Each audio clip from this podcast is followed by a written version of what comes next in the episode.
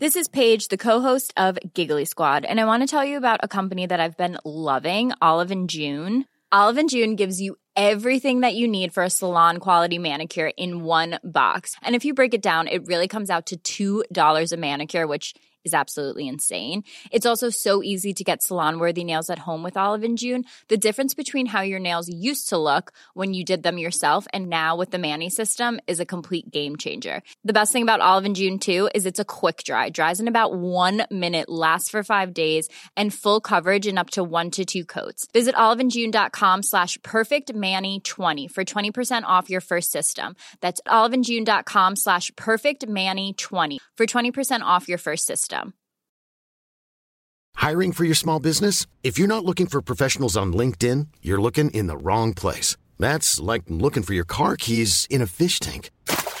LinkedIn helps you hire professionals you can't find anywhere else, even those who aren't actively searching for a new job but might be open to the perfect role. In a given month, over 70% of LinkedIn users don't even visit other leading job sites. So start looking in the right place. With LinkedIn, you can hire professionals like a professional. Post your free job on linkedin.com slash people today.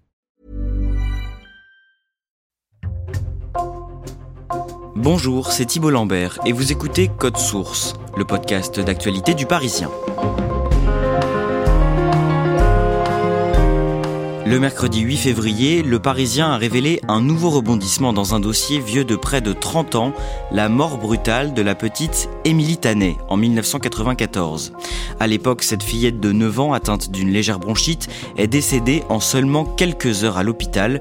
D'après l'enquête, le médicament contre la toux qu'elle a pris juste avant de mourir, la josacine, était empoisonné avec du cyanure. Un homme a été jugé et condamné pour empoisonnement avec préméditation trois ans après les faits mais il clame encore aujourd'hui son innocence. Son avocate a fourni cette année à la justice des éléments en espérant pouvoir relancer cette affaire. Cet épisode de Code Source est raconté par Louise Colcombet, journaliste au service police-justice du Parisien.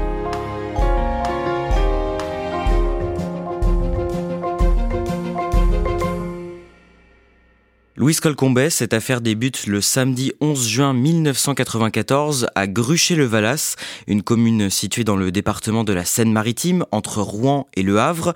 Qui est Émilie et que fait-elle ce jour-là? Émilie Tanès, c'est une euh, jeune écolière qui a 9 ans, qui est la fille unique euh, de ses parents et qui euh, vit à Gruchel-Valas. Et donc, elle va passer ce week-end-là, parce que c'est un week-end de fête, en fait, sur le thème du Moyen-Âge.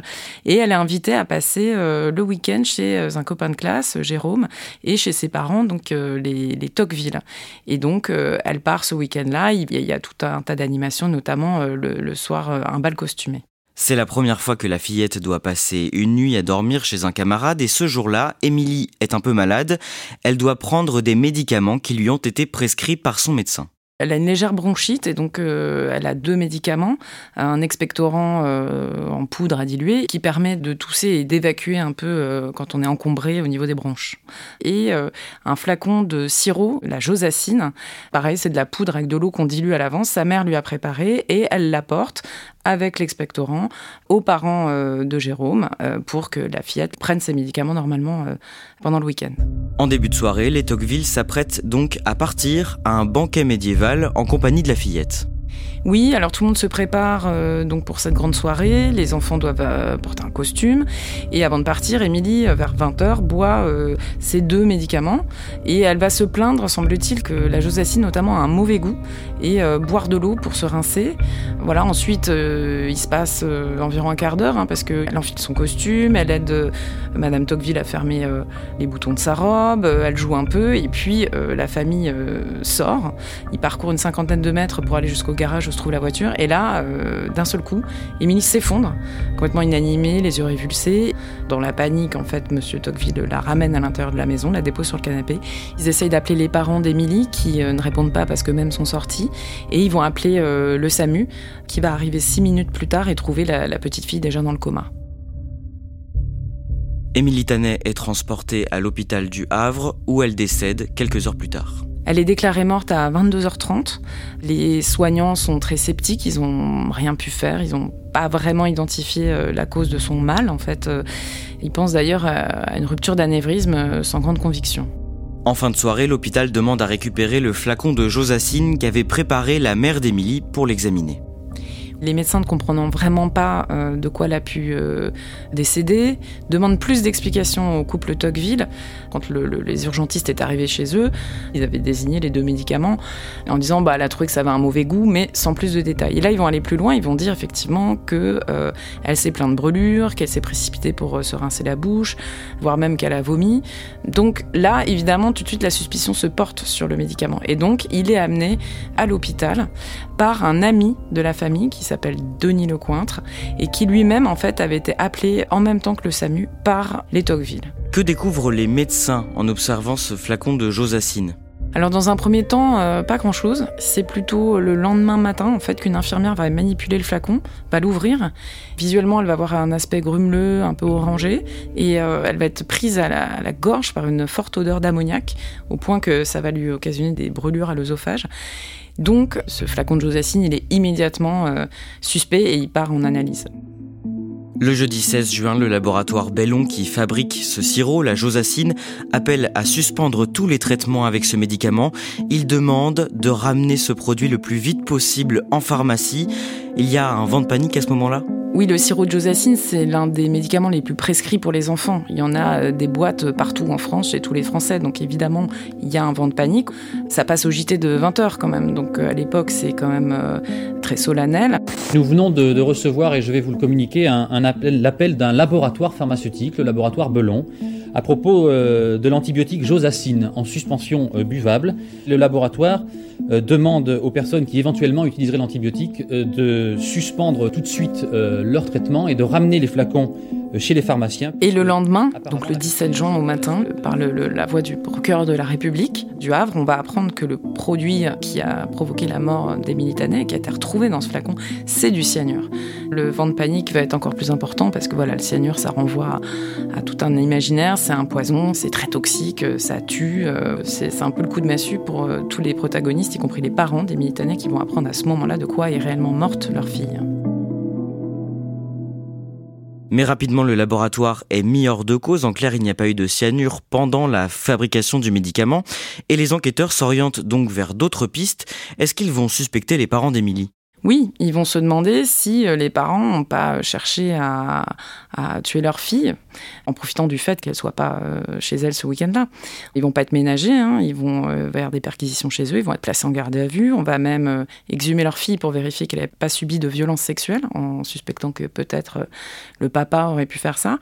Et très vite, on va se rendre compte que ces gens-là n'ont rien à se reprocher et que ce sont juste des victimes et des, des parents qui souffrent atrocement d'avoir perdu leur fille de 9 ans. Et en ce qui concerne Sylvie et Jean-Michel Tocqueville qui gardent euh, la petite Émilie, est-ce qu'ils sont soupçonnés à ce moment-là? Alors oui, ils font partie des suspects, ils sont aussi placés en garde à vue.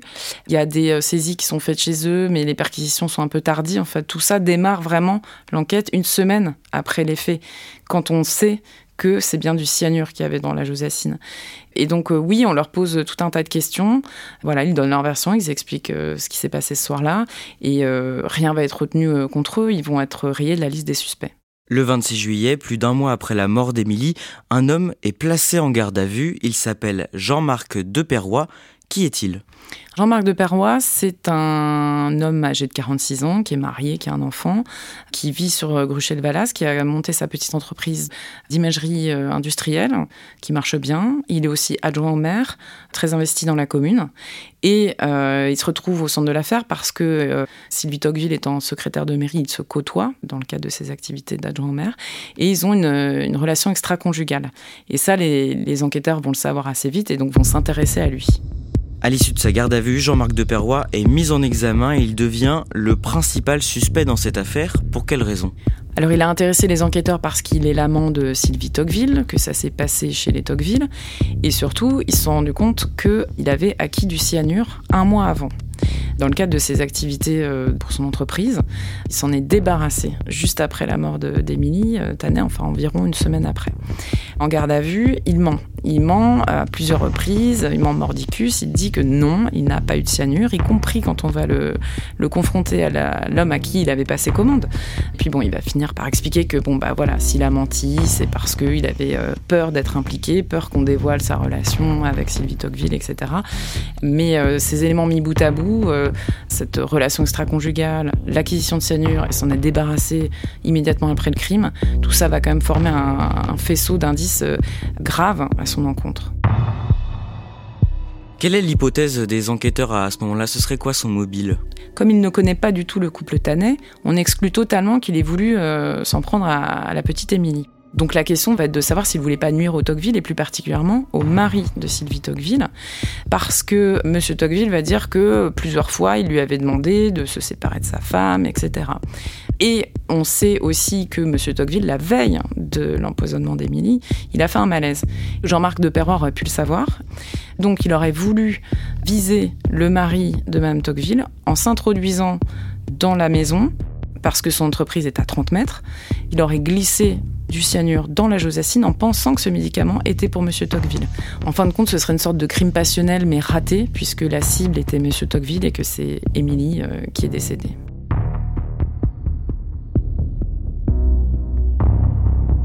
Dans l'actualité de ce vendredi 2 mai également, l'ouverture à Rouen du procès de la Josacine. Le procès de Jean-Marc de Perrois s'ouvre en mai 1997 devant la cour d'assises de la Seine-Maritime. En quelques mots, comment se déroule cette audience? C'est un grand procès, hein, ça dure trois semaines. Il y a toute la presse qui est là, parce que l'affaire a fait la une des médias pendant trois ans. Et puis surtout, il y a quand même deux clans qui sont formés. Il y a les pros et les anti de Perrois, parce que très vite, l'épouse de Jean-Marc de Perrois va clamer son innocence et dire qu'il c'est une erreur judiciaire. L'audience, elle est euh, en fait assez incertaine, parce que l'accusation est relativement bancale. Les expertises sont pas formelles, par exemple, pour expliquer que le cyanure qu'il a pu commander aurait été exactement le même que celui de la josacine. Tout ça est un peu bancal, mais finalement, il n'y a pas de preuves. Il n'y a évidemment pas d'aveu, c'est même l'inverse, il clame son innocence. Et euh, l'avocat général va quand même euh, requérir 25 euh, ans de prison en, estimant que le, le, faisceau de présomption est grave, concordant, et que voilà, ça mérite condamnation. Le 25 mai 1997, après 4 heures de délibération, Jean-Marc Deperroy est condamné à 20 ans de réclusion criminelle. Il s'effondre dans le box en apprenant le verdict. Madame, Monsieur, bonsoir. Le doute, mais l'intime conviction. Tôt ce matin, après seulement 4 heures de délibéré, les jurés de la Cour d'assises de la Seine-Maritime ont condamné pour meurtre avec préméditation Jean-Marc Deperroy à 20 ans de réclusion criminelle. Son avocat, sa famille et au-delà considèrent qu'il y a là erreur judiciaire. Dans les années qui suivent, Louis Colcombet, il n'a de cesse de clamer son innocence. Oui, alors déjà avant, hein, il s'est heurté à un, mur au mur de sa prison. Euh, il a fait d'innombrables demandes de, remise en liberté. À chaque fois, ça a été non. À l'époque, les verdicts euh, n'étaient pas susceptibles d'appel. Donc, euh, la seule chance de pouvoir avoir un deuxième procès à l'époque, c'est de demander à faire casser le verdict, uniquement sur des raisons de forme. Et la Cour de cassation va considérer que le verdict est conforme. Donc, à ce moment-là, la condamnation devient définitive. En 2001, Jean-Marc Deperroy demande une révision de son procès. Alors lui, il dit toujours qu'il est innocent. Et donc avec euh, ses avocats, il va tenter de démontrer que les expertises sur le cyanure n'étaient pas bonnes. Ils vont convoquer pour ça un expert euh, qui va critiquer, enfin voire tailler en pièces même le, travail des experts qui avaient euh, témoigné devant la cour d'assises et qui ont quand même permis sa condamnation. Mais ça va pas être considéré comme suffisant. À la fin de l'année 2002, le 25 novembre, le journal Le Monde publie des révélations sur cette affaire. L'un de ses journalistes, le chroniqueur judiciaire Jean-Michel Dumet, s'est livré à une contre-enquête très longue et minutieuse et il est intimement convaincu que la fillette n'est pas morte à cause de Jean-Marc de Perrois. Oui, alors Jean-Michel Dumet, il était présent comme chroniqueur judiciaire pendant tout le procès, donc il connaît très bien l'affaire et euh, il est pris d'un doute. Et donc il va se plonger dans une tâche titanesque, c'est-à-dire relire euh, les 15 000 pages du dossier, une à une. Et euh, sa thèse, finalement, c'est sans doute que, en réalité, personne n'a voulu la mort des Militanais, mais sans doute personne n'a voulu la mort de quelqu'un tout court, en fait. Il pense que euh, ça a pu être un, accident domestique et Militaner, elle aurait avalé par mégarde, d'une façon ou d'une autre, un produit euh, contenant du cyanure, qu'elle en serait morte et que, pris de panique, peut-être les Tocqueville, ou en tout cas quelqu'un, un adulte autour d'elle, s'est rendu compte qu'elle était morte et qu'il fallait camoufler, insérer du cyanure dans la josacine après coup pour faire incriminer le, le médicament. Sur quoi est-ce qu'il s'appuie pour euh, formuler cette hypothèse? Il va réinterroger les urgentistes du SMUR qui sont venus sur place euh, soigner Émilie. Et euh, ceux-ci vont lui expliquer qu'ils avaient insisté pour avoir des éléments euh, de compréhension de l'état d'Émilie et que les Tocqueville étaient restés relativement muets. Ils avaient juste évoqué le goût bizarre de la Josassine, mais sans plus. Jean-Michel Dumais précise que d'après l'enquête, une feuille de journal contenant de la poudre blanche a été découverte au cours d'une perquisition chez les Tocqueville, mais qu'elle n'a jamais été analysée. Il relève que Jean-Michel Tocqueville, qui gardait Émilie, et Denis Lecointre, l'ami qui a été euh, appelé en même temps que les secours, avaient tous les deux accès à du cyanure dans leurs entreprises respectives, et il a aussi retrouvé la femme de ménage des Tocqueville, qui lui a livré de nouveaux éléments. Oui, ça, elle l'avait pas dit à la barre au tribunal, mais elle explique que elle avait vu un flacon un peu étrange qui traînait et qu'elle l'avait euh, finalement euh, rangé euh, dans un placard. Ce qui pose la question de savoir quel était ce produit, parce que si c'est pas la Josassine qui a tué Émilie, d'où vient le cyanure? Elle a quand même bien ingéré du cyanure à un moment ou un autre, et ça, c'est un mystère. Et le journaliste du Monde, Jean-Michel Dumais, a surtout repéré dans ce gigantesque dossier des écoutes téléphoniques troublantes qui n'ont jamais été exploitées entre Jean-Michel Tocqueville et Denis Lecointre, son ami qui, on le rappelle, avait ensuite apporté la Josassine à l'hôpital. Oui, alors celles-ci sont captées le soir où euh, il est annoncé au JT de 20h que le laboratoire retire la Josassine du marché. On est cinq jours après les faits, ils sont pas encore placés en garde à vue. Et Denis Lecointre euh, dit d'abord à Jean-Michel Tocqueville euh, Bon, bah, tu vois que t'étais pas coupable. Et puis, par ailleurs, il discute euh, voilà, du fait que l'enquête est menée très au sérieux pour comprendre quel est le produit. Et il y a cette phrase très énigmatique qui est prononcée par Denis Lecointre et qui dit à Jean-Michel Tocqueville Mais il faut qu'on sache, hein, parce que tout à l'heure, toi, tu vas passer à la télé avec ton produit que t'as mis dans la Josassine. Et puis plus tard, il lui dit on est bien d'accord, on s'est pas vu de la journée. C'est évidemment explosif. Ces écoutes, elles sont dans le dossier. Personne ne les a jamais interrogées là-dessus. Personne ne les a interrogées pendant le procès. Et Jean-Michel Dumais, finalement, semble être le premier à avoir découvert euh, ces écoutes, qui, si elles avaient été euh, exploitées pendant l'enquête, auraient sans doute, euh, ou peut-être en tout cas, changé le cours de cette enquête, qui s'est vite braquée en fait sur Jean-Marc de Perrois. Et est-ce que ces révélations changent quelque chose à cette affaire? En tout cas, ça va être analysé par la commission de révision, mais en tout état de cause, en fait, ces écoutes téléphoniques, elles existaient dans le dossier. En termes de droit, c'est pas un élément nouveau, c'est ça qu'il faut pour une révision, un élément nouveau. Donc pour les passionnés de l'histoire, ça change beaucoup de choses. Pour Jean-Marc de Perrois, à ce moment-là, ça change rien. Jean-Michel Dumais a ensuite publié l'intégralité de sa contre-enquête dans un livre sorti en 2003. Il a été attaqué en diffamation par Jean-Michel Tocqueville et Denis Lecointre, mais il n'a jamais été condamné. Non, ça a donné lieu à plusieurs procès, parce qu'ils ont attaqué et euh, les articles du Monde et euh, le livre. Et à la toute fin, en fait, donc les juges ont considéré que le travail euh, qu'avait fait ce journaliste était en gros d'intérêt public, qu'il avait été impartial, que les choses avaient été présentées correctement. Et plus que tout, hein, ils ont considéré que sa thèse était plausible. C'est le mot qui a été employé. C'est dire que le travail qui a été mené et qui a alimenté aussi toute la réflexion autour des demandes de révision n'est pas complètement farfelu, loin de là. Denis Lecointre et Jean-Michel Tocqueville, ils ont été interrogés au sujet de ces écoutes au milieu des années 2000. Qu'est-ce qu'ils ont répondu? Alors ils ont un peu euh, faim la surprise et euh, ce qu'ils s'en rappelaient vraiment parce que c'était des années après. En tout cas, ils ont expliqué que dans la panique de ces jours-là, sans doute, euh, ils ont dit un peu tout et son contraire et que voilà, ils n'ont pas vraiment su apporter d'explication au sens de, de, ces phrases. Donc voilà, c'est resté un peu comme ça en suspens. En 2005, Jean-Marc Deperroy fait une deuxième demande de révision qui, elle aussi, est rejetée.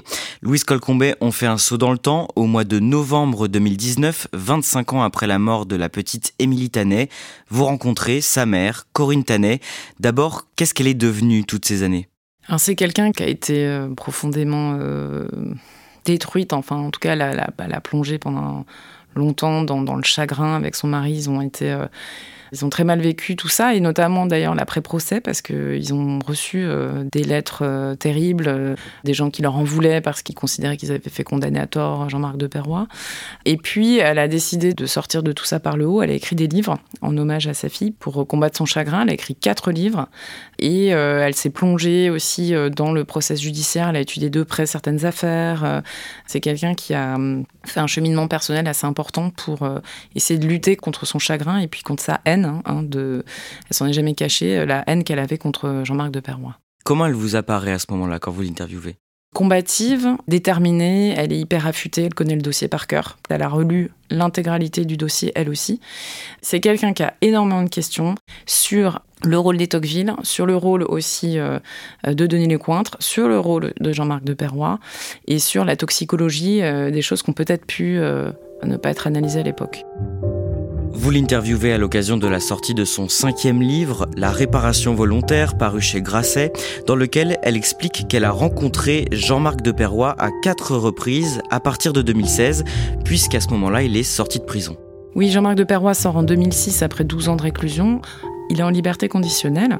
Euh, il a refait sa vie. Euh, de son côté, euh, Corinne Tanel, elle a toujours ses questions. Elle explique dans son livre très bien qu'elle a réussi à. Elle a mis du temps, mais elle dit j'ai mis du temps à comprendre qu'il y avait deux souffrances. Jean-Marc de Perrois a lui aussi quelque part subi le processus judiciaire, qui est quand même très violent, hein, que ce soit d'un côté comme de l'autre, et que elle se dit qu'à un moment, la seule façon d'avancer vers plus de paix intérieure, c'est d'aller à la rencontre de cette personne. Et puis il y a un deuxième intérêt pour elle, c'est qu'au bout d'un moment, euh, elle a relu tout le dossier, page par page, et qu'elle est dans une impasse sur certaines choses, elle veut comprendre, et elle se dit que la seule personne qui peut lui, lui donner certaines réponses, c'est Jean-Marc de Perrois lui-même. Et à ce moment-là, elle n'est plus certaine de sa culpabilité? C'est plus compliqué que ça. Elle est certaine que tout n'a pas été dit au procès, elle est certaine que certains éléments manquent. Pour autant, moi j'en comprends un demi-mot qu'elle n'exclut pas qu'il ait eu un rôle dans cette affaire. Elle formule beaucoup de regrets en fait sur la façon dont l'enquête a été conduite et sur le rôle des Tocqueville. Encore une fois, il n'y a pas eu de reconstitution, c'est pas exactement avec précision à la minute près comment les choses se sont passées, si ça peut être cohérent avec ce qu'ils ont raconté. Euh, donc évidemment, euh, ça veut pas dire qu'elle les accuse, hein, mais ça veut dire qu'il y a des choses qu'on ne sait pas et ça c'est insupportable pour elle. Sa fille est morte et finalement euh, des années après, c'est toujours pas exactement dans quelles conditions. On en vient à l'année 2023. Le 8 février, Louise Colcombet vous révélez dans Le Parisien que l'avocate de Jean-Marc de Perrois a déposé une troisième requête en révision, une requête qui s'appuie notamment sur une nouvelle expertise c'est une expertise privée qui a été demandée à un médecin spécialisé cyanure, qui s'est rendu compte que dans la dépouille d'Émilie, le dosage en cyanure était totalement incompatible avec le dosage en cyanure qu'on retrouve dans la josacine. Ça, c'est un premier point. Et par ailleurs, il explique que dans la josacine, la dose de cyanure était 4 à 16 fois la dose létale. Donc, si Émilie avait absorbé ce produit-là, ça aurait été une mort foudroyante, c'est-à-dire dans les secondes après absorption, on s'écroule, et dans les minutes qui suivent, c'est le décès. Or, c'est pas du tout ce qui s'est passé ce soir-là. Émilie, euh, elle a survécu pendant deux heures. Les Tocqueville et leur fils racontent qu'il se passe un quart d'heure où elle fait tout un tas de choses. Elle se plaint certes de brûlure, mais elle n'est pas du tout, euh, euh, tombe pas raide d'un seul coup. Euh, on l'entend même gémir quand le, coup de fil euh, est passé aux urgentistes. Euh, maître Valérie Rosano, l'avocate de, Jean-Marc de Perrois, dit même nous, on démontre scientifiquement que c'est pas le flacon de Josacine qui a tué Émilie Tanet. La Josacine, c'est le seul élément qui relie Jean-Marc de Perrois à cette histoire, puisqu'on considère qu'il est rentré dans la maison, qu'il a versé du cyanure dedans. Si c'est pas la Josacine, bah c'est pas Jean-Marc de Perrois. En clair, cette expertise, elle conforte l'hypothèse que du cyanure a été rajouté après coup dans le flacon de Josacine? C'est forcément ce qu'on en déduit. Donc c'est vrai que ça jette un doute encore plus sur ce qui a pu se passer ce soir-là. D'autant que d'autres éléments euh, ont été joints à la procédure. Par exemple, euh, Sylvie Tocqueville, elle tient à ce moment-là une sorte de carnet de bord. En tout cas, elle a pris des notes manuscrites sur ce qui s'est passé à ce moment-là. Et euh, le juge d'instruction lui demande ces notes. Elle va les fournir. Mais on va se rendre compte dans une procédure annexe, dans les multiples procès qui ont suivi le grand procès, ce qu'elle a donné au juge était des notes tronquées. Et dans les notes non tronquées, il y a un épisode un peu troublant, en tout cas qui pose question, hein, où elle raconte qu'elle trouve dans la poche du pantalon de son fils dans les jours qui suivent, euh, un petit tube à essai avec euh, l'inscription euh, chaud vive. On est vraiment dans le moment où on n'a pas encore le cyanure, mais on sait qu'il y a un produit décapant, quelque chose de, très dangereux qui a été absorbé. Elle se dit, mais est-ce que c'est ça qui a tué Émilie? Elle va voir son fils et lui pose la question. Il dit, ah mais non, non, non, je l'ai trouvé dans un jeu de petit chimiste qui était dans la cave d'un de ses proches. Et du coup, elle écrit, bon, bah tout va bien, c'est pas la peine que j'en parle aux gendarmes. Sauf que ça, évidemment, bah, elle n'en a pas parlé aux gendarmes. Et quand euh, le juge d'instruction lui a demandé ses notes, bah, il n'y avait pas ça dedans. Donc évidemment, des années après, avec tout ce qu'on sait, c'est vrai que voilà, c'est encore quelque chose qui pose question et qui interroge sur le, ce qui s'est passé réellement cette nuit-là. Est-ce que les éléments joints à cette requête en révision sont susceptibles de relancer réellement cette affaire? Bah, c'est ce que Jean-Marc de Parois euh, espère. Euh, maintenant, c'est la commission de révision euh, et la cour de révision qui vont décider s'ils considèrent que ce sont des éléments nouveaux, de nature à faire naître un doute sur la culpabilité du condamné. C'est le texte de loi. Est-ce que ça va suffire à ce qu'on relance des investigations, qu'on réinterroge les protagonistes? En tout cas, ça risque de prendre des années parce qu'en fait, c'est un dossier énorme dont il faut se réimprégner avec euh, les expertises en toxicologie qui sont éminemment complexes parce qu'il y a différents types de cyanure, les dosages, tout ça est extrêmement compliqué. Et par ailleurs, euh, voilà, ça veut dire réinterroger tout un tas de gens. À titre d'exemple, la deuxième demande de révision, elle avait mis 4 ans avant d'être finalement rejetée.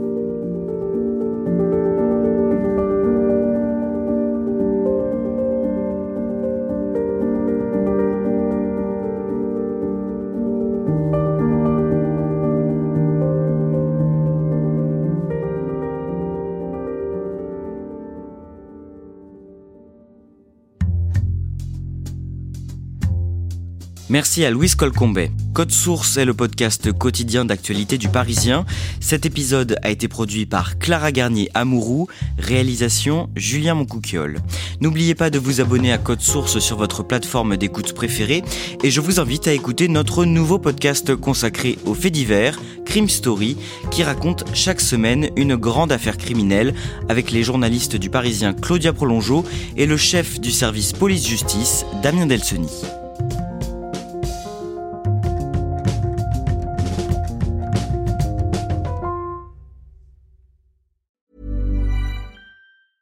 Planning for your next trip?